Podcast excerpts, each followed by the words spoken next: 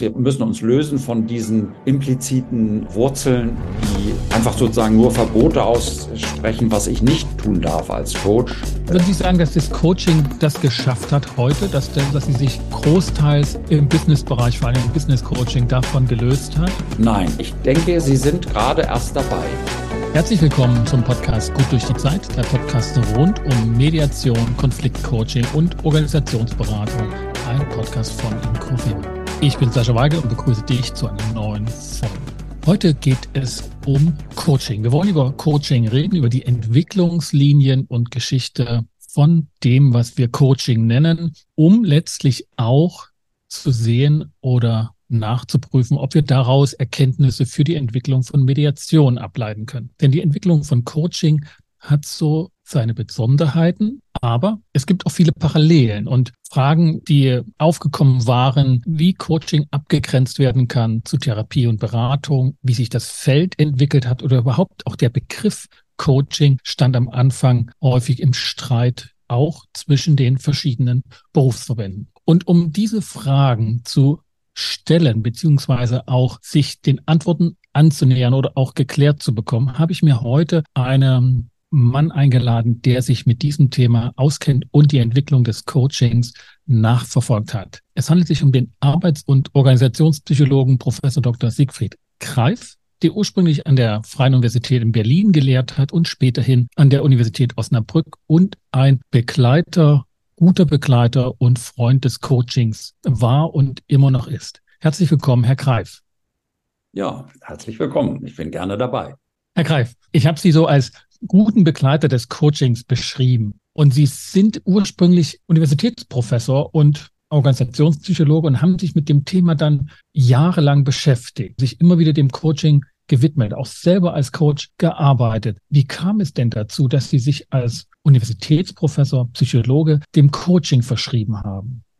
Ist im Grunde genommen ganz einfach. Ich habe sehr viel auch im Bereich Training sozialer Kompetenzen gearbeitet, auch mit in Seminaren, äh, die mit Leuten aus der Praxis aus verschiedenen Bereichen, Unternehmen, Betriebsräte, Seminare, die länger waren. Und wenn man dann abends als Psychologe zusammen mit den Teilnehmerinnen und Teilnehmern in der Kneipe saß, wurde man dann gerne als Psychologe angesprochen, um Rat gefragt. Und ich denke, das sind im Grunde genommen dann auch so erste Vorerfahrung als Coach. Übrigens, mein Doktorvater, Jäger, sagte auch oft, dass er von Unternehmern so am Anfang oft so als Fachmann genommen wird, aber dann oft auch so viel nach persönlichen Erfahrungen, Probleme gefragt wird, das dann durchdiskutiert hat und dann auch helfen konnte. Da baut sich sehr oft bei Psychologen, wenn es gut läuft, eine besondere intensive Beziehung auf. Der große Vorteil von Coaching, den sehe ich da drin, dass er nochmal sozusagen einen individuelleren Bezug herstellt. Ich habe meine Frau immer beneidet, die ist Psychotherapeutin, die so in ihrem Leben so etwa 1000 Lebensschicksale mit begleitet hat und gesehen, sie hat bei uns im Haus praktiziert, wie befriedigend diese Tätigkeit und intensiv die ist. Und durch das Coaching habe ich da auch eine Chance gesehen, so etwas Ähnliches auch zu machen. Ich habe hier vor einigen Sendungen mit Wolfgang Loos gesprochen, der ja seinem Buch Unter vier Augen das Coaching auch maßgeblich mit angestoßen hat. Und auch er hat berichtet, dass es aus seiner universitären Tätigkeit herrührte, dass er sich diesem Bereich gewidmet hat. Also auch er als Tutor und, und, Trainer an den Universitäten. Bei ihm war das auch so, dass sie sozusagen aus der Universität heraus dann sich dem Feld gewidmet haben. War denn das eine wissenschaftliche Fragestellung gewesen, wie man sozusagen Therapie und Beratung, Coaching dann voneinander abgrenzt oder hat sich das aus der Praxis dann ergeben, diese Fragestellung? Die Frage hat sich mir sehr früh gestellt, äh, zumal ich auch sehr unzufrieden war mit den Abgrenzungsversuchen von den äh, Kollegen im Coachingfeld, die natürlich unter dem Druck waren, sich abgrenzen zu machen. Es war eigentlich sozusagen die Frage, die kam dann immer aus der Praxis. Ja, was ist denn das Besondere oder was ist denn da anders außer Lernen, Training, außer Beratung. Wie unterscheidet sich das? Was ist das Spezielle daran? Da kam dann ja aus der Praxis immer dieser Spruch, Coaching ist keine Beratung, Coaching ist Hilfe zur Selbsthilfe. Und das habe ich schon sehr kritisch gesehen. Ich war selber auch als Berater tätig und habe auch Beratung als Hilfe zur Selbsthilfe gesehen. Und es gibt ja auch Beratungsdefinitionen, fortschrittliche Beratungsdefinitionen, die eben nicht im Sinne von belehren oder Wissen weitergeben aufgebaut sind, sondern ich kann da auch Beispiele erzählen aus meiner praktischen Arbeit, die ganz eindeutig Hilfe zur Selbsthilfe waren, wo die Leute Möglichkeiten an die Hand bekommen haben, mit denen sie sich selber helfen konnten. Und das fand ich dann immer sehr problematisch. Dann immer die Angst, mit dem Psychotherapeuten gleichgesetzt zu werden, obwohl hm. Coaching sehr von der Psychotherapie, von an, in den Anfängen übrigens auch in der Non-Direktivität, was vielen gar nicht so bewusst ist, profitiert hat, also von sich daran sogar orientiert hat. Manchen ist das gar nicht bewusst. Die Wurzeln in der Psychotherapie in den USA. Rogers spielt ja auch äh, sozusagen als Mentor für diesen Bereich eine wichtige Rolle, etwa bei Sir John Whitmore, der bei ihm studiert hat und der auch sehr maßgeblich war für die Definition von Coaching. Und da hat man sich dann immer versucht, nein, wir sind keine Psychotherapeuten, wir legen niemanden auf die Couch. Da hat man sich auch versucht abzugrenzen. Also wenn ich diese zwei Bereiche nehme, einmal so aus der, sag ich mal, klassischen Unternehmensberatung, die ja in den 70er, 80er Jahren auch enormes Wirtschaftswachstum hatte und die großen Gesellschaften entstanden sind. Von diesen Unternehmensberatungen einerseits haben sich Coaches abgegrenzt, frühzeitig, also nicht mit Folien und belehrenden Worten das Richtige propagiert, sondern Hilfe zur Selbsthilfe gegeben. Andererseits aber auch nicht therapeutisch tätig zu sein und damit in den ganzen Bereich von Psychotherapie zu geraten, ob schon dort, sagen Sie, auch die Wurzeln zum Beispiel in der klientenzentrierten Psychotherapie zu finden sind mit Carl Roger. Wieso kam das überhaupt so, dass sich eine solche Linie entwickelt hat, die wir heute Coaching nennen? Darf ich vielleicht nochmal darauf eingehen? Die Abgrenzung zur Psychotherapie ist im Grunde mhm. genommen sehr einfach. Coaches haben keine Qualifikation, psychische Störungen zu behandeln, sind dafür nicht ausgebildet. Andererseits sind sozusagen die methodischen Zugänge sind ähnliche. Das heißt, wir grenzen uns über die Themen ab mit denen von, von der Psychotherapie, dass wir also das macht auch den sozusagen den Nebenvorteil. Wir suchen Klientinnen, Klienten, die stärkere auch Selbstregulierungs-, Selbststeuerungskompetenzen mitbringen und deshalb geht auch das Coaching oft sehr viel schneller als eine Psychotherapie, die ja bis zu 60 Sitzungen und sehr langsam und sehr fortschreitet. Bei der Beratung, da haben Sie recht, dass die großen Unternehmensberatungen diejenigen sind, die vielleicht für eine Abgrenzung taugen. Aber auch da gibt es dann natürlich einzelne Konzepte, die sich schwerer abgrenzen lassen. Der Bedarf war dann aber eigentlich so ähnlich wie im Hochleistungssport. Das ist, glaube ich, eher die Coaching im Hochleistungssport, eher sozusagen der Stimulus gewesen, wo man gesehen hat, dass dann Bedarf ist. Dass man sich um Leute kümmert, individuell kümmert, sich Zeit nimmt für die Erarbeitung von Lösungen,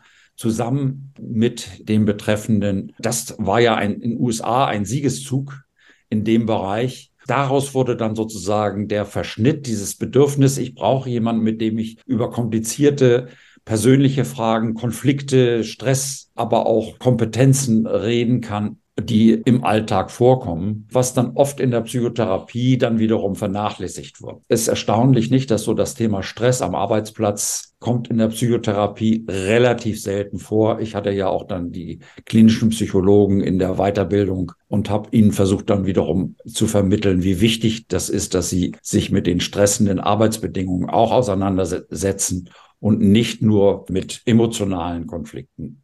Ich komme auf diese Unternehmensberatung, weil das ein Kollege von uns, der Heiko Wandhoff, auch Coach in Hamburg und Professor an der HU in Berlin, das nachgezeichnet hat. Er sagt, diese Beratungsbedarfe sind in den 80er Jahren so in die Höhe geschossen. Beratung im weitesten Sinne. Und wenn die Unternehmensberatung sozusagen die Unternehmen als Adressaten hatten und die gesamte Organisation praktisch umgekrempelt wird, entstand dann ein Bedarf für einzelne Personen. Also das Coaching als Setting, das wirklich nur mit Einzelpersonen arbeitet. Und soweit ich das nachvollziehen kann, jetzt so als jüngere Generation, hat sich Coaching tatsächlich immer an Einzelpersonen, maximal an Team-Coaching noch orientiert, aber nicht sowas wie Organisationscoaching, habe ich jetzt auch noch nicht gehört. Es ist immer eine Frage der Definition. Also da habe ich mich mhm. auch mal drüber ausgelassen. Aber Sie haben recht. Ich habe früher auch dann immer, als der Begriff Coaching noch obsolet war für manche Führungskräfte oder andere aus dem Unternehmen, das als Prozessberatung bezeichnet. Das heißt, man geht in die Prozesse, auch die menschlichen Prozesse rein und der Schwerpunkt ist tatsächlich, einen Raum zu schaffen, der für Einzelnen die Möglichkeit gibt, auf Augenhöhe mit kompetenten Experten, auch Methodenexperten, über alle möglichen Fragen, die einen im Alltag beschäftigen, Schwierigkeiten, Lösungen zu erarbeiten, wo sich niemand Zeit nimmt. Wer nimmt sich schon die Zeit, sehr intensiv über einen Konflikt beispielsweise zu reden und wie der zustande kommt? Selbst auch in der Familie ist das nur begrenzt der Fall. Sozusagen so anderthalb Stunden über eine Stresssituation zu reden, das kommt eigentlich selten vor in der Familie oder auch unter Freunden nicht. Das sind meist doch nur oberflächliche Gespräche. Aber es gibt natürlich da auch die Ausnahmen, die guten Freunde, die sich da richtig Zeit nehmen, zuhören können, dieses intensive Zuhören, sich darauf einlassen und dann zu einer qualifizierten, sehr, sehr guten Lösung auch bei Veränderungen zu kommen. Mhm. Veränderungen der Person im Verhalten, aber auch Veränderungen der Situation oder dass man dann eben auch sich Situationen sucht, die besser zu einem selber passen spielt die Selbstreflexion auch immer eine sehr große Rolle. Das mhm. war so ein wichtiger Punkt, wo ich ein Merkmal sehe, was auch in der Psychotherapie eine Rolle spielt. Es gibt Gemeinsamkeiten, aber eben auch Unterschiede. Nicht eine mhm. Gemeinsamkeit ist, dass man über sich selber nachdenkt, über sich, um andere und das reflektiert und einen Raum findet, in dem man sich wirklich Zeit nimmt, die Dinge sehr intensiv zu klären und zu analysieren. Und in diesem Raum wäre eben ein Vorgehen, ein methodisches Vorgehen von Ratschlag geben, von belehrend wirken, wäre kontraproduktiv, so dass wir da das Coaching an diesem Merkmal praktisch festmachen können. Vorsichtig, vorsichtig. Mhm. Das ist eigentlich genau meine Kritik. Das geht in die verkehrte Richtung. Das ist sozusagen sehr schnell von Coaches so festgelegt worden. Und die haben sogar auch gesagt, also ich kritisiere das traditionelle Coaching. Das sind alles vorschnelle, ungenaue Festlegungen. Der entscheidende Punkt ist, ich darf natürlich Informationen und Erfahrungen einbringen was wie ein Vorschlag wirken könnte, sozusagen? Die als Vorschlag, ich sage reflexive Vorschläge, Vorschläge, die zum Nachdenken mhm. führen. Ich muss mir aber immer bewusst sein, und das ist der entscheidende Punkt, das gilt übrigens im Prinzip auch durchaus für eine gute Beratung, dass die Ratsuchenden oder die Klientinnen, Klienten, die Owner, die Eigentümer der Ziele und Lösungen sind. Und ich mache das schon in der ersten Sitzung, dass ich Ihnen sage, ich mache auch Vorschläge, aber seien Sie gewissermaßen auf der Hut, passen Sie auf, es ist Ihr Ding, daraus was zu machen. Und wenn Sie dann sagen, nein, das klappt nicht, das kann ich mir nicht vorstellen, aber, und dann nehmen Sie eine Anregung auf, verändern die, dann wird das sozusagen in Ihre eigene Lösung. Aber das ist eben eine überkommene Geschichte, gerade so im Bereich Stress, auch im neurowissenschaftlich gefärbten Coaching, kommen Sie ohne Psychoedukation, also Aufklärung, Wissensvermittlung nicht aus. Psychoedukation zielt ja auch darauf hin, als Hilfe zur Selbsthilfe die eigenen Ressourcen zu stärken. Hm. Und dann mit einem Aha-Erlebnis, ach ja, daran liegt das, dass ich das nicht schaffe. Jetzt habe ich das besser verstanden. Nicht? Und da kommt dann eben auch eine Art psychologische Aufklärung. Im Gesundheitsbereich ist es auch generell sehr stark erforderlich. Wenn Sie da keine aufklärenden Informationen machen, wie das so klassisch ist. John Whitmore sagt ja, Coaching is not teaching. Also das darf man nicht. Im mhm. Coaching wird heute viel zu oft gesagt, was man nicht darf. Und ich sage, wir brauchen Coaches, die sich davon frei machen, von diesen alten Festlegungen und anders darüber denken. So wichtig ist, dass ich aufklärende Informationen vermittle, mit denen die Leute sich selber ihre eigenen Ressourcen ausbauen können und selbstständig arbeiten und auch Lösungen entwickeln können. Das erinnert mich vollends an Diskussionen, die wir auch in der Mediationsbewegung haben, wie ja. wir mit Konfliktparteien agieren. Und vielleicht können wir das so als gegenwärtiges Verständnis mal nehmen oder als modernes. Ich wollte sozusagen ein bisschen die Zeitreise anticken, um zu verstehen, wie so in den 90er Jahren Coaching verortet wurde. Und zwar nicht nur von Coaches, sondern auch, wie es betrachtet wurde, was es ist. Ist es jetzt eine Form von Beratung? Ist es eine Form von Therapie? Diese Diskussion darum, die in den Berufsverbänden dann selbstreflexiv ja durchgeführt wurden, die haben wir auch in der Mediationsszene, in den Mediationsverbänden. Und ich finde das eine interessante Beobachtung, dass das offenbar eine Antwort war von Verbänden auf Anforderungen oder Fragen des Umfeldes. Also nach dem Motto, Coaching machen wir nicht, das ist mit Therapie, das braucht man nicht. Oder eben doch, das ist was ganz Wichtiges. Also welche Klischees gab es damals oder auch welche Befürchtungen, so in den, ich würde sagen, in den 90er Jahren von Coaching, aus denen sich Coaching, würde ich mal sagen, hat befreien können heute. Heute ist es doch, wenn auch im Detail unter Fachleuten umstritten und diskutiert, doch aber ein sehr etabliertes Verfahren, etabliertes Instrument der Personalentwicklung und hat überhaupt nicht mehr dieses Image von eins. Und das wollte ich gerne noch mal so ein bisschen nachzeichnen mit Ihnen, weil ich selbst habe es nicht erlebt. Äh, das mhm. ist vor meiner Zeit, aber kenne solche Geschichten, dass man das halt, was weiß ich, nicht auf die Rechnung schreiben durfte, weil man Nachteile für die Klienten ja. befürchtet hat. So,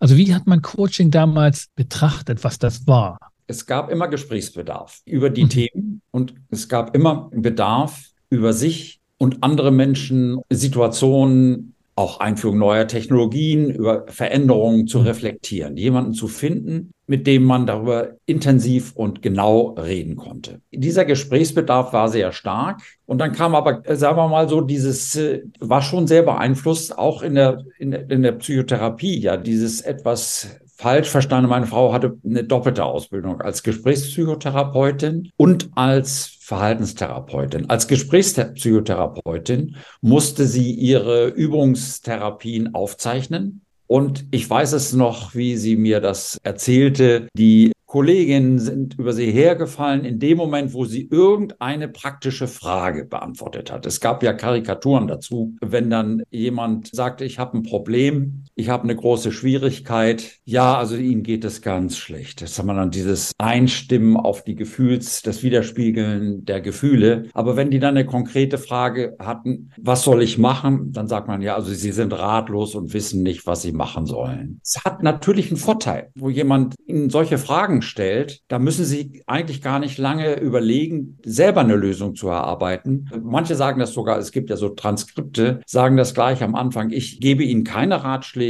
also richtig zurückweisend eigentlich, ja. muss man sich mal ja. überlegen, was das mit den Menschen macht. Mediatoren machen das auch. Wir bringen nicht die Lösung. Ich bringe nicht die Lösung. Das machen sie selber. Ich helfe ihnen aber ja. und so weiter. Manche finden das prima, aber ich habe selber ja so Beispiele auch in meinem Buch, was ist Coaching, auch zitiert von einem Geschäftsführer, der in der Doppelspitze agierte und mich im Einstieg im ersten Gespräch gleich gefragt hat, was halten Sie von der Doppelspitze? Und wenn ich dann gesagt hätte, Gesprächstherapie-mäßig, ja, also Sie machen sich Gedanken über, dann wäre der Kontrakt nicht zustande gekommen. Ja, ja. Aber der, der wichtige Punkt ist dann, wie ich damit umgehe. Nicht, da darf ich schon eine Meinung äußern. Ich habe die aber als dann eben auch differenziert hm. versucht dazu, auch die Schwierigkeiten darzustellen, aber auch Möglichkeiten in Einzelfällen und dann aber sofort der Übergang. Was ist denn Ihre Erfahrung damit? Und dann waren wir sozusagen in einem Austausch über gemeinsame Einschätzungen und Erfahrungen und so ein CEO, das ist einer der größten Industriedienstleister gewesen, den sozusagen auf die Couch zu legen, ja. nur das wieder zu spiegeln, das ist nicht souverän. Und das ist ja die Befürchtung, ich beeinflusse jemanden in die Richtung. Ja, ist ein Stück grandioser Gedanke von Coaches. Ja, und das ist eigentlich irgendwie seltsam. Wirklich, der mhm. wichtigere Punkt ist tatsächlich, sich immer bewusst zu sein, das ist nicht mein Ding, das ist das Ding eines Klienten. Was bekümmert ihn? Und ihn zum Reden zu bringen, richtig? Und ihn mhm. auch zu aktivieren, Lösungen zu erarbeiten. Aber wenn ich da merke, da ist jemand auf einem völlig verkehrten Dampfer, dann traue ich mich auch zu sagen, oh, das verblüfft mich aber. Und wenn ich mich in die anderen reinversetze, dann kann ich es gut verstehen, wenn die erstmal Widerstand zeigen. Wenn ich diese Selbstrestriktionen von Coaching oder Mediation in einzelnen Schulen und Vorstellungen mir so angehört habe oder das mir auch so vorstelle, dass man eben ne, keinen Ratschlag geben darf, nicht mal den Ansatz einer Lösung, den man vielleicht im Kopf hat, auch nur präsentieren darf, aus der Befürchtung, der könnte sich jetzt anpassen und psychologisch sozusagen aus so einer Unterwürfigkeit dann diesem Vorschlag folgen, obwohl er vielleicht gar nicht gut für ihn ist, dass das so die, dieses Herkommen von therapeutischen Settings hat, wo klar ist, ist, da gibt es einen Patient, der ist sozusagen sozial nicht lebensfähig momentan und muss therapiert werden von jemandem, der ihn wieder in die soziale Norm zurückholt. Und dass das nicht passt, wenn dort sozusagen über berufliche Fragestellungen reflektiert werden will von Menschen, die entscheiden können, die alle ne, sozusagen sozial gut integriert sind und dass dort sozusagen diese Herkunft von Therapie noch mitgenommen wurde. Das ist genau das, was ich meine. Nicht, das ist vielen gar nicht bewusst, dass sie das aus der Gesprächspsychotherapie im Sinne von Rogers oder Tausch, die waren ja noch viel extremer, Tausch und Tausch in Berlin. Ich habe Videoaufzeichnungen von Therapien, auch Gruppentherapien. Das ist ja teilweise sogar karikaturhaft. Aber das ist dann tatsächlich so eine Rücknahme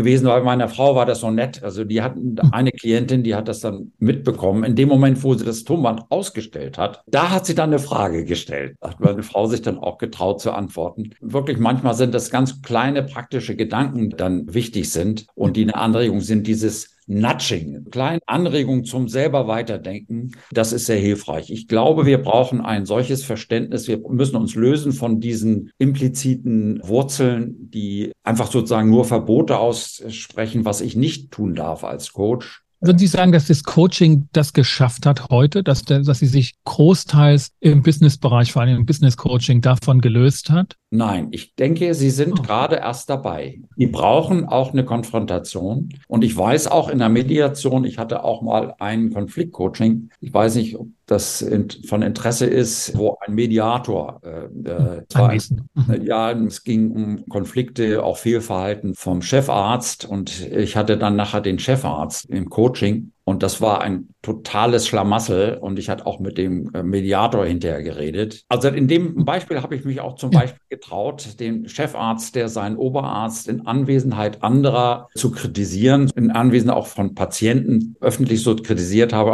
Also aus meiner Sicht ist das ein No-Go. Wie sehen Sie das heute? Und wenn er jetzt da rumgeeiert hätte, nein, das muss man sagen können, dann hätte ich nicht gewusst, ob ich das Coaching annehme. Und da er da von Anfang an sehr einsichtig war, dachte ich, oh, wir kommen zusammen. Es war ein langer Prozess. Und der Mediator hat es nicht geglaubt, dass das funktionieren könnte. Der war sogar der Überzeugung, dieser Chefarzt, obwohl der wirklich ein sehr tüchtiger Mann war und auch in einem anderen Bereich also sehr auch gelernt hat und auch offen vor die Mannschaft dann hingetreten ist und gesagt hat, ja, das war ein Fehler, so darf ich das nicht machen und so. Das war ein langer Prozess, aber das ist eigentlich ein gutes Beispiel, wo der Mediator mir auch sagte, man darf das doch gar nicht anders machen. Aber ehrlich gesagt, der Chefarzt, der muss ausgetauscht werden. Der ist das Problem. Das sage ich sonst nie. Ich sehe das sonst immer bei Konflikten systemisch, aber in diesem Fall ist das so. Und ich habe da noch Hoffnungen gesehen und ist wirklich ein sehr erfolgreiches, langfristiges Coaching geworden. Also diese Thematik oder der Punkt, über den man sich streiten kann als Coach oder auch als Mediator eben über die eigene Methodik und über die eigene Vorgehensweise, was jetzt die wirksame Beratung ist oder was die Leistung ist. Ne? Es ist nicht mehr die Lösung präsentieren, es ist nicht mehr nur ein Vorschlag unterbreiten, es ist eine rein reflexive Begleitung und eine Prozessberatung und man bildet sozusagen einfach nur über Fragen und über die eigene Anwesenheit eine Reflexionsfläche. Da wären wir wieder bei, bei der Selbstbeschreibung. Wie, und ich möchte mal sozusagen nochmal zurück, wie hat man Coaching damals betrachtet? Also beäugt vielleicht ist ein, ist ein Begriff, als Coaching noch nicht so eine Selbstverständlichkeit war wenn ich es ein bisschen überzeichnen darf, würde ich sagen, heute, wenn junge Leute eine Führungskraft werden oder eine neue Verantwortung übernehmen, dass sie sagen, ich brauche einen Coach und das ist eigentlich eine Selbstverständlichkeit, sonst, sonst mache ich den Job gar nicht. Und früher war das eher so, ich sag mal gar nicht, dass ich einen bräuchte, weil man sonst denkt, ich bin eine Flasche. Ganz genau. Wenn man das mal so sagt, das hat sich geändert. Schon gar nicht im Psychologen. Also wenn dann eher ein Betriebswirt, trotz dass sozusagen es aus der Psychologie oder aus der Psychotherapie erwachsen ist, wollte man am ehesten dann seinesgleichen. Ja, äh, möglichst auch mit Führungserfahrung. Das sind ja auch so, so Erwartungen an Coaches, ja. wobei ich immer mich frage, ja, so richtig erfolgreiche Führungskräfte, warum wollen die unbedingt Coach werden? Also da, da ist doch was. Es wird sich auch schon lohnen, dem mal nachzugehen. Was sind die Gründe, weshalb jemand diese Führungsrolle nicht weiterführen will? Also ich bin, sagen wir mal, gerne beides. Das ist eine gute Fragestellung. Ich, die müssen wir mal noch vertiefen. Ja. Ich, aber ich würde mal noch bei dem Punkt bleiben. Wenn sich das geändert hat von früher zu heute, also in den Anfängen ist es tatsächlich verschämt gewesen. Da passt wieder das Beispiel auch von meinem Doktorvater, nicht wenn die Leute dann Vertrauen gefasst haben, dass sie dann ganz offen reden können über Schwierigkeiten, Probleme, sogar auch Probleme in der eigenen Familie und Beruf und wie sich das zusammenmischt. Also dieses Vertrauen gefasst haben, dass sie hier einen Gesprächspartner haben. Es ist tatsächlich sozusagen ein Bedarf, der nicht unbedingt befriedigt wird. Also die Freunde haben auch viel zu viel zu tun und da sucht man man jemanden und man sucht eigentlich Gesprächspartner über die Alltagsthemen und Probleme, mit denen man sich beschäftigt. Das ist ja auch mal eine Definition von Coaching. Coaching ist eine Förderung von ergebnisorientierten Selbstreflexionen. Also das ist ja ein wichtiger Punkt, dass man nicht einfach nur grübeln und nachdenken fördert, sondern da soll was dabei Konkretes herauskommen für die Leute oder sie sollen selber sich da Lösungen finden. Es muss nicht sein, nicht in jedem Fall. Manchmal ist einfach nur auch gedankliche Klarheit schon ein Ergebnis, also nicht irgendwie ein Verhalten, aber so etwas, was lösungsorientiert oder ergebnisorientiert etwas bringt. Plus dann eben Prozessberatung. Nicht wie kann ich sowas umsetzen? Wie kann ich so etwas durchführen und Begleitung in der Umsetzungsphase? Das kommt heute auch mehr rüber. In den Anfängen war es tatsächlich so, dass das eher verschämt eine Rolle gespielt hat. Ich weiß es noch, wir haben ganz bewusst ein Projekt hier in der Papierindustrie. Da haben wir bei Einführung von Schichtleitern, da hatte McKinsey eine so Lean Management Phase, neues Konzept eingeführt und es krachte, es gab nur Konflikte über dieses Thema und dann haben sie mich eben dann als, ich sage immer, wenn man Psychologen holt, dann muss schon irgendwas Schlimmes passiert sein. Und die Firma brauchte Lösungen und es gab nur Streit bis hoch zu den Meistern. Also da war der Gesprächsfaden zwischen Geschäftsführung und Mitarbeitern und Meisterebene voll abgebrochen. Und da haben wir dann mit Schichtleitern, mit selbstorganisierten Lernen gearbeitet und ein Transfercoaching. Also die Umsetzung, wie, was ich da machen will, auch schwierige Aufgaben umzusetzen im Rahmen eines eben neuen Konzepts, was wir auch erarbeitet haben für die Schichtleiter, wo die eine stärkere auch Delegation von Verantwortung zu den Mitarbeitern impliziert war. Und das umzusetzen, das zu kommunizieren, das wurde begleitet. Wir haben dann ganz bewusst den Begriff Coaching uns getraut, das war Anfang der 90er Jahre noch bewusst getraut, den Begriff Coaching zu benutzen. Und einzelne Meister, die Schichtleiter wurden durch unsere Weiterbildung, die waren da richtig skeptisch und sagten, nein, das finde ich schwierig und nein, das bringt es nicht. Also die Jüngeren haben das zuerst angenommen und ich weiß noch, der eine, der sich bis zum Schluss gewehrt hatte, der kam nicht klar. Und für den haben wir dann einen richtig guten Coach gefunden. Und nach einer Weile redete er nur noch mein Coach und ich. Wir haben eine hundertprozentige Umsetzungsrate gehabt. Und das hat mir damals auch so die Hoffnung gegeben, dass es sich lohnt, damit ganz offensiv und Klartext umzugehen. Aber wenn ich gemerkt habe, da hat jemand Schwierigkeiten, dann habe ich von Prozess Beratung geredet. Ich habe mich selbst auch coachen lassen und ich weiß noch, der Chef der Deutschen Gesellschaft für Psychologie, da musste ich einen Vortrag halten in Göttingen und der saß da mit an Bord und das war eine zerstrittene Mannschaft und ich hatte da großen Respekt davor, weil ich dachte, da gerate ich zwischen die Räder, zwischen die Grundlagenforscher und Anwender und da habe ich mir auch dieses Shadowing, also meinen Code mitgeholt. Junger Mensch übrigens, und mich dann hinterher auch im Lokal geoutet und gesagt, das ist mein Coach. Ihm ist fast der Mund offen gestanden, aber das war wirklich klasse. Das Coaching war sehr hilfreich der hat mir geholfen, dass ich sozusagen die Schwierigkeiten zwischen den äh, Leuten erspürt habe. Ich habe damals gesagt, so wie Boris Becker, man wusste, wo die Bälle herkamen und wie man sie gut retournieren konnte. Ich hatte da auch keine Angst. Und das war so gut angekommen, dass der dann hinterher sogar einen chinesischen Kollegen zu mir geschickt hat. Das ist der beste Arbeits- und Organisationspsychologe, den wir haben. Den müssen Sie unbedingt in Osnabrück besuchen. Das heißt also auch da, ich habe selber die Erfahrung gemacht, dass es sich lohnt, sich bewusst zu outen, und es gab ja dann tatsächlich so diese Übergangsphase, wo dann immer mehr Leute, auch CEOs, sich geoutet haben. In der Firma, von der ich vorhin redete, war das auch so, dass ich da voll bei Führungskräfteveranstaltungen mit dabei war und als Coach des CEO da eingeführt wurde. Und er hat mir auch dann, wenn er was nicht beantworten konnte, hat er gesagt, da fragen wir doch lieber Professor Greif, der kann das sehr viel besser beantworten als ich. Und so in dieser Art, da merkte man, das kippte um. Da habe ich das erste Mal gespürt, okay, wenn man mutige Leute findet, die das selber mitpropagieren, dann läuft das leichter an. Da muss man dann nicht so rumeiern mit Prozessberatung und heimlich, sozusagen heimlicher Beratung. Es war am Anfang ja. eher tatsächlich sowas wie eine heimliche Beratung wenn ich Ihre Ausführungen so mit dem Mediationsohr höre oder mit dem ja. Feld vergleiche zur Mediation, höre ich viele Parallelen. Einmal diese Selbstreflexion, was machen wir hier eigentlich, ne, dass es keine Therapie ist und ob man beraten darf oder einen Ratschlag geben darf. Das ist in der Mediation auch so mit Konfliktparteien. Die Frage von habe ich das selber schon mal angewendet, auch bei Mediatoren, ne, dass die kaum in ihren eigenen Konflikten Mediatoren beauftragen, sondern das nur ganz wenige tun. Das ist also eine Besonderheit ist, die Sie ja auch so betont haben, ne, auch, ja.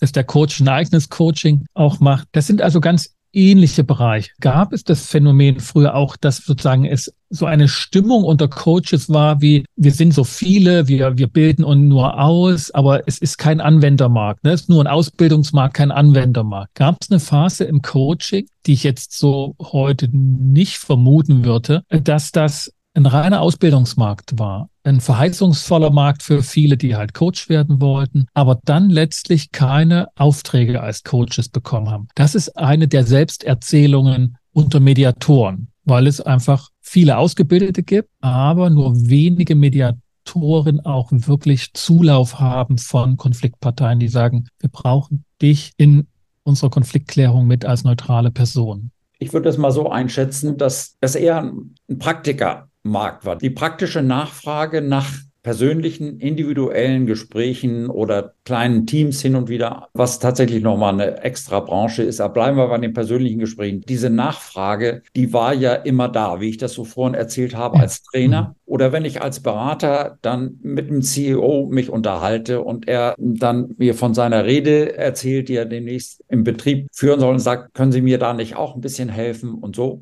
Da gab es einen Sog. Sozusagen über die Praxis gab es einen Sog. Ich kenne sehr viele, die gesagt haben, ja, ich habe im Grunde genommen schon immer so etwas gemacht oder sehr früh gemacht und ich würde es für mich selber auch sagen. Also als junger Mitarbeiter bin ich auch schon viel gefragt worden von Leuten aus der Praxis und habe viel mit Leuten diskutiert, auch in der Verwandtschaft, Handwerker, Bauern nicht. Da war ich auch äh, gern gesuchter Gesprächspartner und es hat mich auch immer interessiert, äh, mit den Leuten intensiv darüber zu reden, was sie so machen und ist ja auch etwas Motivierendes. Natürlich haben sie auch wieder recht. Am Anfang sah es so aus, als würde man, und es ist ja bis heute auch so, alleine mit Coaching können sie nicht so richtig reich werden. Es gibt ja ein paar Leute, die das behaupten und verfolge das sehr aufmerksam, wie die das propagieren. Das ist ja überwiegend Scharlatanerie, nicht? Also die Leute, die sagen, man kann dann Millionen damit verdienen und so. Meine, es gibt Top-Management-Coaches. Einen hatte ich als Doktoranden, der hat wirklich Preise nehmen können. Da war ich also wirklich sehr verblüfft. Ganz toll, beneidenswert.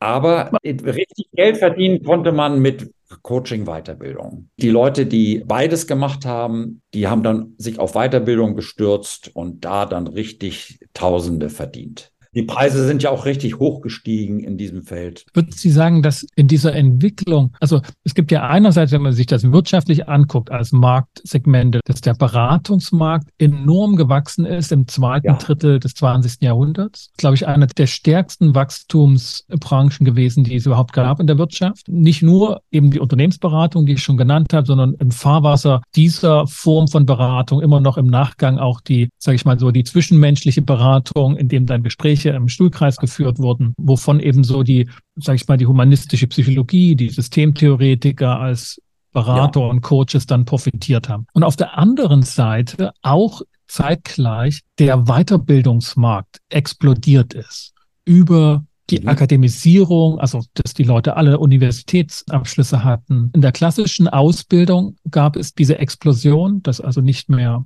der Ausbildungsberuf das Maß aller Dinge war in der Familie, sondern es wurde dann studiert und die Studentenzahlen sind in die Höhe gegangen und dann eben die berufliche Weiterbildung. Dass sich das in diesen Märkten von Coaching, wir haben das auch in der Mediation so, dass sich dann die, diese Linien zusammenführen lassen und dass es dann praktisch gute Coaches gab, die immer oder meistens auch eine Ausbildung dann angeboten haben. Ja, oder aber gemerkt haben, da kann man richtig äh, Geld verdienen und Coaching plus Durchführung von Coaching, Weiterbildung ist ja in dem Sinne keine Ausbildung streng genommen, also ja. Coaching, Weiterbildung, da kann man sehr gut verdienen. Das ist sozusagen eine Kombination, die sehr sinnvoll ist. Es hat sich aber, und das ist sozusagen, das macht mich sehr bedenklich, von diesen ursprünglichen, auch mit der Wissenschaft noch über die Gesprächspsychotherapie und auch sagen wir mal, die Kommunikationsansätze, die Anfänge der systemischen Therapie in USA, in anderen Ländern. Das sind ja auch sozusagen systemische Therapien gewesen, die hier Vorbild waren. Über diese Anfänge hat sich das dann sozusagen in die Praxis fortgepflanzt, in die praktische Anwendung und auch in die Weiterbildung. Und was ich problematisch finde, ist, dass dann eben die, die Leute sich mit so den wissenschaftlichen Wurzeln gar nicht mehr dafür interessiert haben. Eine Entkopplung hat da stattgefunden. Eine Entkopplung. Eine Kollegin hat das ja in ihrer historischen Analyse mal so herausgestellt, dass die, die diese Wurzeln gar nicht mehr kennen. Und da gab es dann viele Leute, die dann praktisch die Psychologie für sich selber nochmal neu erfunden haben. Und ich kenne so Weiterbildner, die selber so Führungstheorien entwickelt haben. Ich weiß nicht, Punkt, Punkt, Komma, Strich. Die 7b-Führungsmethode und dann kommen Schlagwörter und Sachen, die absolut überholt und nicht mehr aktuell sind, wo dann also moderne Führungsforschung, auch die wirksamen Führungsmethoden gar nicht mehr aufgenommen werden. Sowas finde ich grauslich. Oder wenn die dann sozusagen auch Annahmen, wie Menschen funktionieren, machen vollen Brustton der Überzeugung dann sozusagen ohne jede Ahnung Behauptungen aufstellen und noch nicht mal ein Einführungsbuch in diesen Bereichen gelesen haben. Das ist sozusagen tatsächlich so die problematische Szene, die immer so an der Grenze zur Pseudowissenschaft äh, mhm. schnarrt die also gut sichtbar sind in der Aufmerksamkeitsgenerierung, aber keine Wurzeln. Formulierung, eingängige, ja. also mehr Marketing als tatsächlich Substanz und damit Klienten gewinnen oder auch Teilnehmerinnen Teilnehmer von Weiterbildungen. Und die Verbände haben da nicht richtig funktioniert. Bin ja da so ein bisschen Experte. Ich sage, das ist eine wichtige Aufgabe der Verbände, aber auch der Kunden, zu erkennen, woran kann ich einen Scharlatan erkennen, woran kann ich Pseudowissenschaft erkennen. Ich habe selber da auch Beispiele geschildert, mich getraut, ja dann sogar auch eben beispielsweise eine Analyse von NLP als Pseudowissenschaft, nicht als Scharlatanerie. Wenn die Leute selber daran glauben, ist es nicht Scharlatanerie. Scharlatane sind die Leute, die einem was verkaufen, von dem sie genau wissen, dass es nicht funktioniert. Wenn die Leute überzeugt sind, subjektiv, ist das problematisch, aber dann würde ich das nicht gleich mit Scharlatanerie bezeichnen. Das ist sozusagen so ein offenes Tor, was sich die Coaches untereinander offen gehalten haben. Und da denke ich, gehöre ich zu der kleinen Minderheit, die dann selber sagt, es ist wichtig, so am Vorbild der Wissenschaft zu schauen, was funktioniert, das auch zu überprüfen. Ich habe immer gesagt, der Scharlatan, der scheut die wissenschaftliche Überprüfung wie der Teufel das Weihwasser und lehnt natürlich alle wissenschaftlichen Überprüfungsmethoden, aber auch praktische Überprüfungsmethoden ab, bringt da so ein paar schöne Beispiele und jeder möchte auch so ein schönes Beispiel sein. Und das genügt ihm dann, um Leute auszutricksen. Da Leute zu sensibilisieren, Verbände zu sensibilisieren, die haben zwar alle Paragraphen in ihrem Regelwerk, aber forschen Sie mal nach, wie oft das angewandt worden ist wie oft dann sozusagen bestimmte Methoden disqualifiziert worden sind oder ausgeschieden worden sind aus mhm. dem Verband, weil sie nachweislich so Methoden verwendet haben. Das wäre sagen heutzutage durchaus ein Qualitätsmerkmal zu gucken, ob die Selbstregulierung in Verbänden auch tatsächlich belebt wird und ähm, man eben solche selbstverpflichtende Normen dann auch wirklich mal in Streit geführt werden. Genau. Ja, das, ist ein, das, ist ein, ganz praktischer Hinweis, glaube ich, ne? wenn ja. man sich guckt, ähm, weiß nicht, wie viele Coaching-Verbände es gibt, aber ich würde sagen, es gibt bestimmt zwei Dutzend Coaching-Verbände besonders in, in Deutschland. Es ist so ein bisschen wie die alten Fürstentümer. In den ja. USA spielen eher so große Verbände. Mhm. ICF eine Rolle. Ja, in den Anfängen haben die ja auch sozusagen immer so die, die wissenschaftliche Evaluation hochgehalten, tun es auch heute in Coaching Science und die arbeiten auch mit dem Institut of Coaching in in Harvard zusammen, wo ich ja auch auf dem Board bin. Also da gibt es schon eben wirklich sehr ernsthafte Bemühungen, äh, wissenschaftliche Erkenntnisse zu fördern, nutzbar zu machen. Wenn man ganz hart drauf guckt, so, was machen die damit? Lassen sie es zu oder lassen sie es nicht zu, dass jemand da problematische Methoden verwendet? Wird das überprüft, dann gibt es ja. nur sehr, sehr wenige Fälle. Mhm. Es gibt auch da hin und wieder Befragungen. Der Jonathan Passmore hat da europaweit jetzt auch international eine Befragung auch gemacht, wo er auch solche Themen mit aufgenommen hat. Und es ist eigentlich interessant, dass auch gerade in Großbritannien die Sensibilität unter Experten in diesem Bereich sehr hoch ist, dass hier was geschehen muss und dass wir da sehr sorgsam mit umgehen müssen, auch die ethischen äh, Regeln von Coaches ernst nehmen und nicht nur in die Paragraphen schreiben. Ich spule noch mal ein bisschen zurück zu dem Punkt, wo sich Coaching und Mediation als zwei Verfahren sozusagen an unterschiedlichen Ausgangspunkten befunden mhm. haben. Also Coaching sozusagen, das wirklich von der Praxis abgefordert wurde und gesagt, wir brauchen mehr. Wir wissen nicht genau, was das ist, aber wir brauchen nicht Therapie und wir brauchen auch nicht eine Form von harter, belehrender Beratung, sondern wir brauchen einfach Gesprächspartner, die uns zuhören können. Daraus hat sich sozusagen ganz praktisch dann das Coaching entwickelt. In der Mediation Kommunikation ist zumindest in der Selbstbeschreibung auch die Situation so gegeben. Im Sinne von, überall sind Konflikte, also da, wo Konflikte sind, müssten doch eigentlich auch Mediatoren gebraucht werden. Und auch der Staat und die Europäische Union haben mit Mediation einen Lösungsansatz verfolgt, wo sie sagt, damit könnten wir die Justiz entlasten und die Gerichte, mhm. die über lange Jahre als sehr überlaufen wahrgenommen wurden und früher auch waren. Und da könnten wir mit Mediation sozusagen privat autonom ein, ein Verfahren fördern, das hilft, hilft, Konflikte auf niederschwelliger Art dann zu bearbeiten und eine Entscheidung zuzuführen. Das hat sich bisher nicht bewahrheitet. Trotz, dass man einen Bedarf glaubte, oder glaubt, dass es den gibt, weil es so viele Konflikte gibt und ja. Diskussionen und Mediatoren denken, wenn Menschen diskutieren, befinden sie sich schon auf der ersten Stufe, die dann an den Abgrund führt nach den Eskalationsstufen. Das heißt also, die sehen überall den Bedarf für Mediatoren. Und der, der aber ich sehe den auch, ja. ja, der aber nicht so abgefordert wird, wie das offenbar beim Coaching der Fall war. Das heißt also, der Bedarf wird zugeschrieben, dass es den gibt, aber die Beteiligten kommen irgendwie nicht auf die Idee, obwohl sie jetzt schon über mehrere Jahre und Jahrzehnte auch staatlich gefördert, es gibt ein eigenes Gesetz, mhm. es gibt äh, Initiativen, dass das also nicht so abgefragt wird. Und selbst bei Förderprojekten, wo man die Mediation kostenfrei gestellt hat, ne, für gibt ein, ja. Berlin ein Projekt äh, gab es, dass man also scheidungswillige oder trennungswillige Paare dann mit Mediatoren versorgt hat. Und da kamen einfach nicht genügend Paare. Was können sozusagen Mediatoren oder was kann die Mediationsszene von der Coaching-Entwicklung lernen? Die Coaching-Szene müsste mit Neid auf auch gerade die gesetzlichen und anderen Regularien ja. schauen. Das ist ja auch ein Schutz oder auch eine Überprüfung, die damit verbunden ist, die weitergeht als das, was im Coaching möglich ist. Nicht, das ist ja auch sozusagen eine Schwachstelle in der Professionalisierung von Coaching, dass sich jeder Coach nennen darf und dass es da sozusagen keine solchen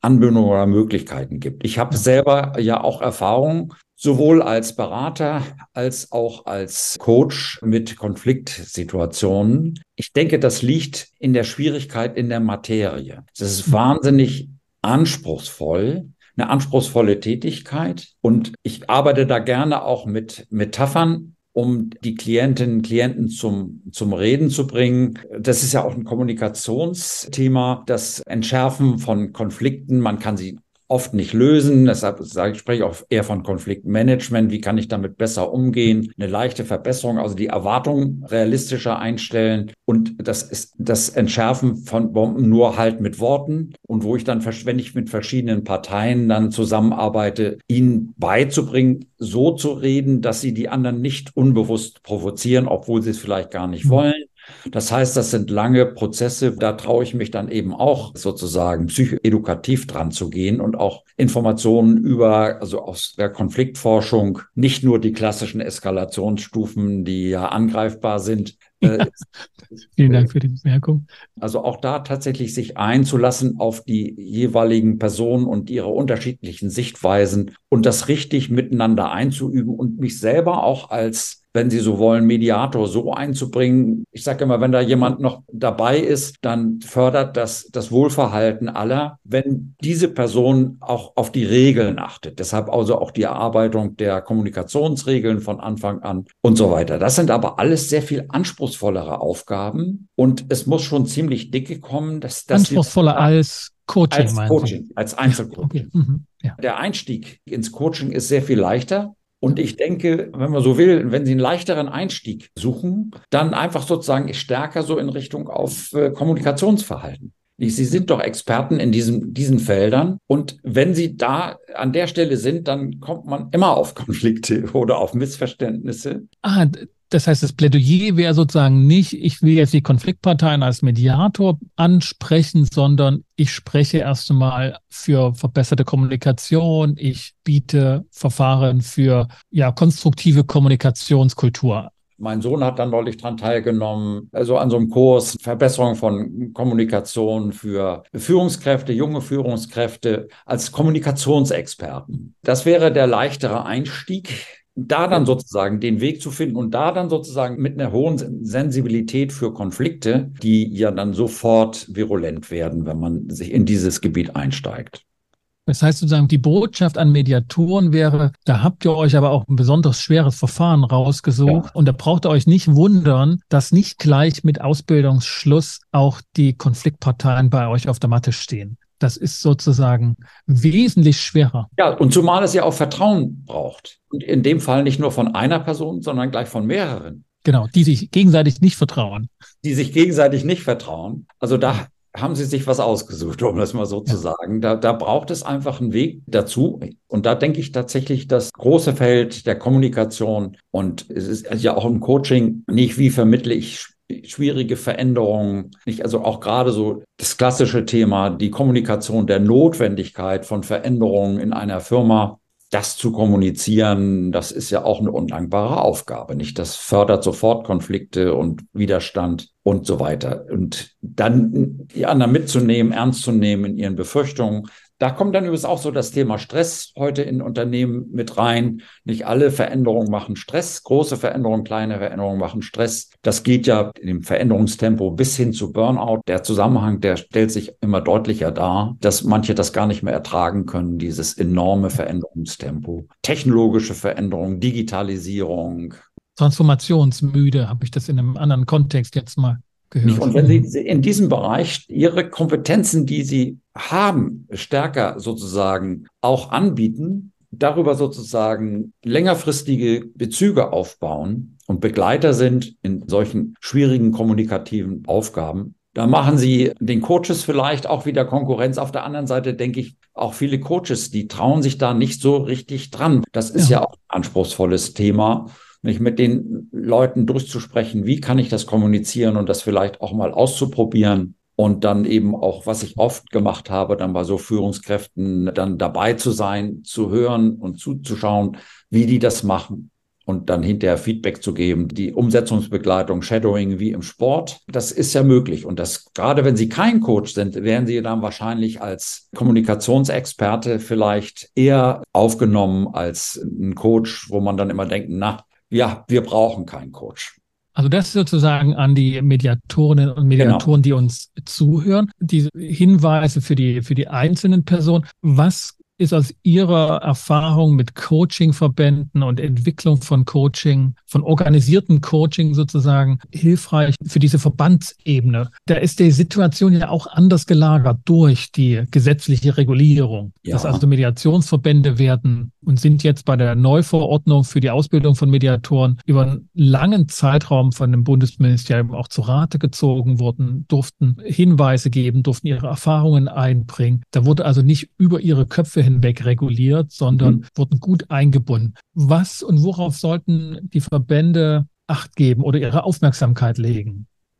Also ich meine, das eine ist, aber das klingt wie eine Trivialität, ist es aber nicht diese Neugier und Offenheit für Veränderungen, sehr sensibel und auch sozusagen das Erfahrungswissen zu nutzen, was ich in den Gesprächen mit den eigenen Klientinnen und Klienten ständig aufbaut. Das ist ja wirklich spannend, äh, sozusagen an den Brennpunkten, gerade wenn es auch um Konflikte geht, an den Brennpunkten präsent zu sein und gleichzeitig entweder eine starke Resilienz zu haben und auch darauf zu achten, dass ich das beibehalte. Ich weiß noch in einer Firma, wo die ständig Konflikte hatten, da sagte der Leiter der Personalentwicklung zu mir, ich hatte mich sogar von der Uni beurlauben lassen, Gestern haben sie ja wirklich voll das zwischen die Kniekehlen gekriegt und nur Konflikte, nur Probleme. Und heute laufen sie wieder fröhlich die Treppe hoch und sind, machen einen optimistischen Eindruck. Sich selber beruhigen zu können, auch so Distanz zu halten zu den Konflikten und auch das Interessante an diesen Konflikten zu sehen, auch wenn sie lange dauern und schwierig sind, sich da nicht reinziehen zu lassen. Es ist ja heute generell so, sogar so eine Situation. Ich sage besonders in meiner Generation unter meinen Schulfreunden, wenn ich ich die so höre, alles wird schlecht. Der eine ist ein Betriebswirt, der fürchtet die Inflation, alles wird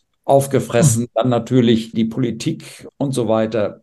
Es wird alles schlimmer, dann der Krieg, Klimakatastrophe. Da kann man sich so richtig schön reinsteigern. Das so hinzubekommen, das ist dann für mich immer so der Punkt, dass man für sich selber sagt, okay, wenn es ganz schlimm kommt, dann kann ich immer noch sagen, das ist eine interessante Zeit. Hätte ich nicht gedacht, also ich hätte es auch zum Beispiel nicht gedacht, dass man dann auch noch so neofaschistische Tendenzen richtig lebendig äh, sieht, wie die sich entwickeln. Nicht, da dachte man ja so in, in meiner Generation, damit könnte man irgendwann abschließen und das dann zu sehen und sich dann reinzudenken und zu fragen, so, was ist da möglich? Und da überall mitzudenken, mitzureden und vielleicht auch mal um Rat gefragt zu werden oder einbezogen zu werden, wenn es eskaliert in einem Unternehmen und trotzdem nicht sich unterkriegen lassen. Unterkriegen zu lassen, emotional mhm. und ja. depressiv zu werden. Das ist das eine. Das andere ist aber dann natürlich, da kommt dann immer so der Punkt, und es hat mir auch immer geholfen, die wissenschaftliche Reflexion mhm. oder Analyse sozusagen mit den Augen eines Wissenschaftlers drauf zu gucken. So, was lehrt uns das? Was können wir daraus lernen? Wie kann ich das erklären? Was passiert hier? Das genauer zu beobachten, als es vielleicht andere tun und dann mit anderen darüber zu reden, was so das Spezielle ist und dann auszuprobieren, wie kann ich einen äh, Verwandten aus Sachsen überzeugen, nicht die AfD zu wählen. So etwas mal auszuprobieren, das finde ich, äh, ist eine spannende Herausforderung. Und dann zu sehen, ja, da gibt es Theorien, die einem helfen, die Bedeutung der Emotionen und nicht eine rationale Klamotte, sondern auch eine emotionale und so weiter. Und das dann auszuprobieren, dann auf der emotionalen Ebene mehr zu kommunizieren. Wichtiger Punkt dann eben. Also davon auszugehen, dass die eigene problematischen Diagnosen schon auch wissenschaftlich mal beforscht wurden und dort Ergebnisse nachfragen und zu gucken, was sagt denn die Wissenschaft zu dem Thema? Ja, einmal das und auch da sich Anregungen zu holen, ohne dann sozusagen, ich bin nie Schüler gewesen von irgendeiner Richtung und habe auch selber nicht Schüler haben wollen, was immer manche so denken, nicht, dass das der Fall ist. Aber so eine Problemlösekonzeption von Wissenschaft, die wissenschaftlichen Theorien sind die stärksten Denkwerkzeuge, mit denen wir Dinge analysieren können und uns dann in Situationen, wo andere dann ratlos sind, dann weiterhelfen können. Das heißt also einmal professionell die gesellschaftliche eigene berufliche Situation reflektieren und sich nicht in der eigenen Problemsicht unterkriegen zu lassen und auch weiterhin zu professionalisieren, maßgebend sozusagen mit, mit wissenschaftlichem Werkzeug, mit wissenschaftlichem Denkwerkzeug an diese Themen herangehen, bei denen man vielleicht ansonsten geneigt ist, die Hände über den Kopf zusammenzuschlagen und zu sagen, oh Gott, kein Wunder, dass in so schlechten Zeiten ich auch noch wenig Nachfrage für meine Mediations- oder Coaching-Tätigkeiten habe. Ja. Das ist also alles ganz schrecklich. Okay, das heißt also Professionalität auch in eigenen Dingen. Nicht nur ja. für andere, sondern auch in eigenen Angelegenheiten beibehalten und damit Kurs halten. Sich auch selber Coaching holen und immer wieder auch so die eigenen Meditationsübungen ich auto mich da gerne nicht, also jeden Morgen und jeden Abend so eine kleine Meditationsübung und das auch sozusagen zu lernen, wie ich das äh, notfalls mit einer kurzen, wenn ich merke, mein Mund wird trocken und ich gerate unter starken Stress, dann einmal kräftig tief durchzuatmen und zu sagen, so kleine Distanz, Schritt zurück. Wie kann ich mich selber beruhigen? Diese Selbstberuhigungsmethoden selber auch dann aktiv zu nutzen und dann eben aber auch selber Gesprächsrunden zu haben, in denen ich mich immer wieder aufbauen kann. Plus dann eben doch mal das eine oder andere aus der Wissenschaft zu lesen. Es gibt ja auch verständliche Darstellungen. Also beispielsweise meint dieses Handbuch, was wir im Coaching geschrieben haben, das ist entstanden an dem Vorbild eines ersten Goodsellers bei Springer, dieses Handbuch. Da hatte ich damals Sozialpsychologie mit einem Kollegen bewusst kurze Beiträge, zehn Seiten, Studenten mhm. haben das gereviewt, das auf Verständlichkeit, kurze verständliche Texte quer durch den gesamten Garten der Sozialpsychologie, war ein erster Goodseller. Und unser Handbuch bei Springer, das hat die besten Downloads von Springer Handbüchern ever ich erwarte natürlich nicht, dass die Leute das von vorne bis hinten äh, lesen. Das sind ja 800 Seiten. Aber drinnen rumstöbern. Auch das Konfliktkapitel finde ich auch gar nicht so schlecht. So, so sind da verschiedene Themen drin, wo wissenschaftliche Beiträge immer mit der Frage, was folgt daraus für die Praxis. Solche wissenschaftlichen Publikationen gibt es in den USA noch sehr viel mehr als bei uns. Die braucht es natürlich auch aber die gibt es bei uns eben auch. Mhm. Und sich da anregen zu lassen, da kriegt man dann auch noch Distanz und auch Spaß daran, sich mit Problemen auseinanderzusetzen. Bedeutet, wenn ich das richtig interpretiere, dass diese Zeiten genau richtig sind für Mediatoren, für Coaches, Konfliktcoaches und dass sie ja, genau, die besten Zeiten sind, die man praktisch für diese Art von Tätigkeit haben kann, auch wenn es sich vielleicht noch nicht für den einen oder anderen ganz praktisch zeigt, weil er vielleicht noch nicht nachgefragt wurde. Ja, also ich kann ein Beispiel zitieren. Die Bertelsmann Stiftung hatte mal so international die innovative Schule prämiert. Und da war ich nah dran, weil ich da auch ein Teamcoaching durchgeführt habe. Die Schule, die aus Kanada, die auch aus so einem Problembezirk war, die hatten das Motto Problems are our friends. Und ich denke auch, also Probleme sind die Freunde der Mediation, aber auch der von Coaches. Woraus können wir mehr lernen aus der Bewältigung von solchen Problemen oder zumindest auch aus der Beobachtung, was da passiert und was da möglich ist, was nicht möglich ist? Problems are our friends. Erinnert mich an den Ausspruch der Zen-Meisterin aus Seattle, Yoko Beck, die sagte ja, Konflikte sind unsere wahren Freunde. Die lassen uns nämlich nicht allein. Die gehen nicht einfach weg. Die, die, ja, die bleiben bei uns. Das stimmt, das stimmt. Die gehen, das ist ja schön. Herr Greif, Vielen Dank für das anregende, unterhaltsame, aber vor allen Dingen auch informative Gespräch. Ja, ich freue mich, wenn sich andere darüber freuen. Herzlichen Dank und für Sie eine gute Zeit, produktiv und nicht ganz so problemreich, obwohl ja Probleme die besten Freunde sind. Vielen Dank. Okay, ja, danke schön. Ich bedanke mich bei dir, dass du wieder mit dabei warst und diesen Podcast gehört hast. Wenn er dir gefallen hat und auch die anderen Episoden dir gefallen, dann hinterlass doch ein Feedback und eine kleine Bewertung auf Apple Podcast. Empfehle den Podcast weiter und abonniere ihn, sodass du keine Folge mehr verpasst. Bis zum nächsten Mal. Kommt gut durch die Zeit. Ich bin Sascha Weigel, dein Host von Inko Wilmer und dem Institut für Konflikt- und Verhandlungsmanagement in Leipzig und Partner für professionelle Mediations- und Coaching-Ausbildungen.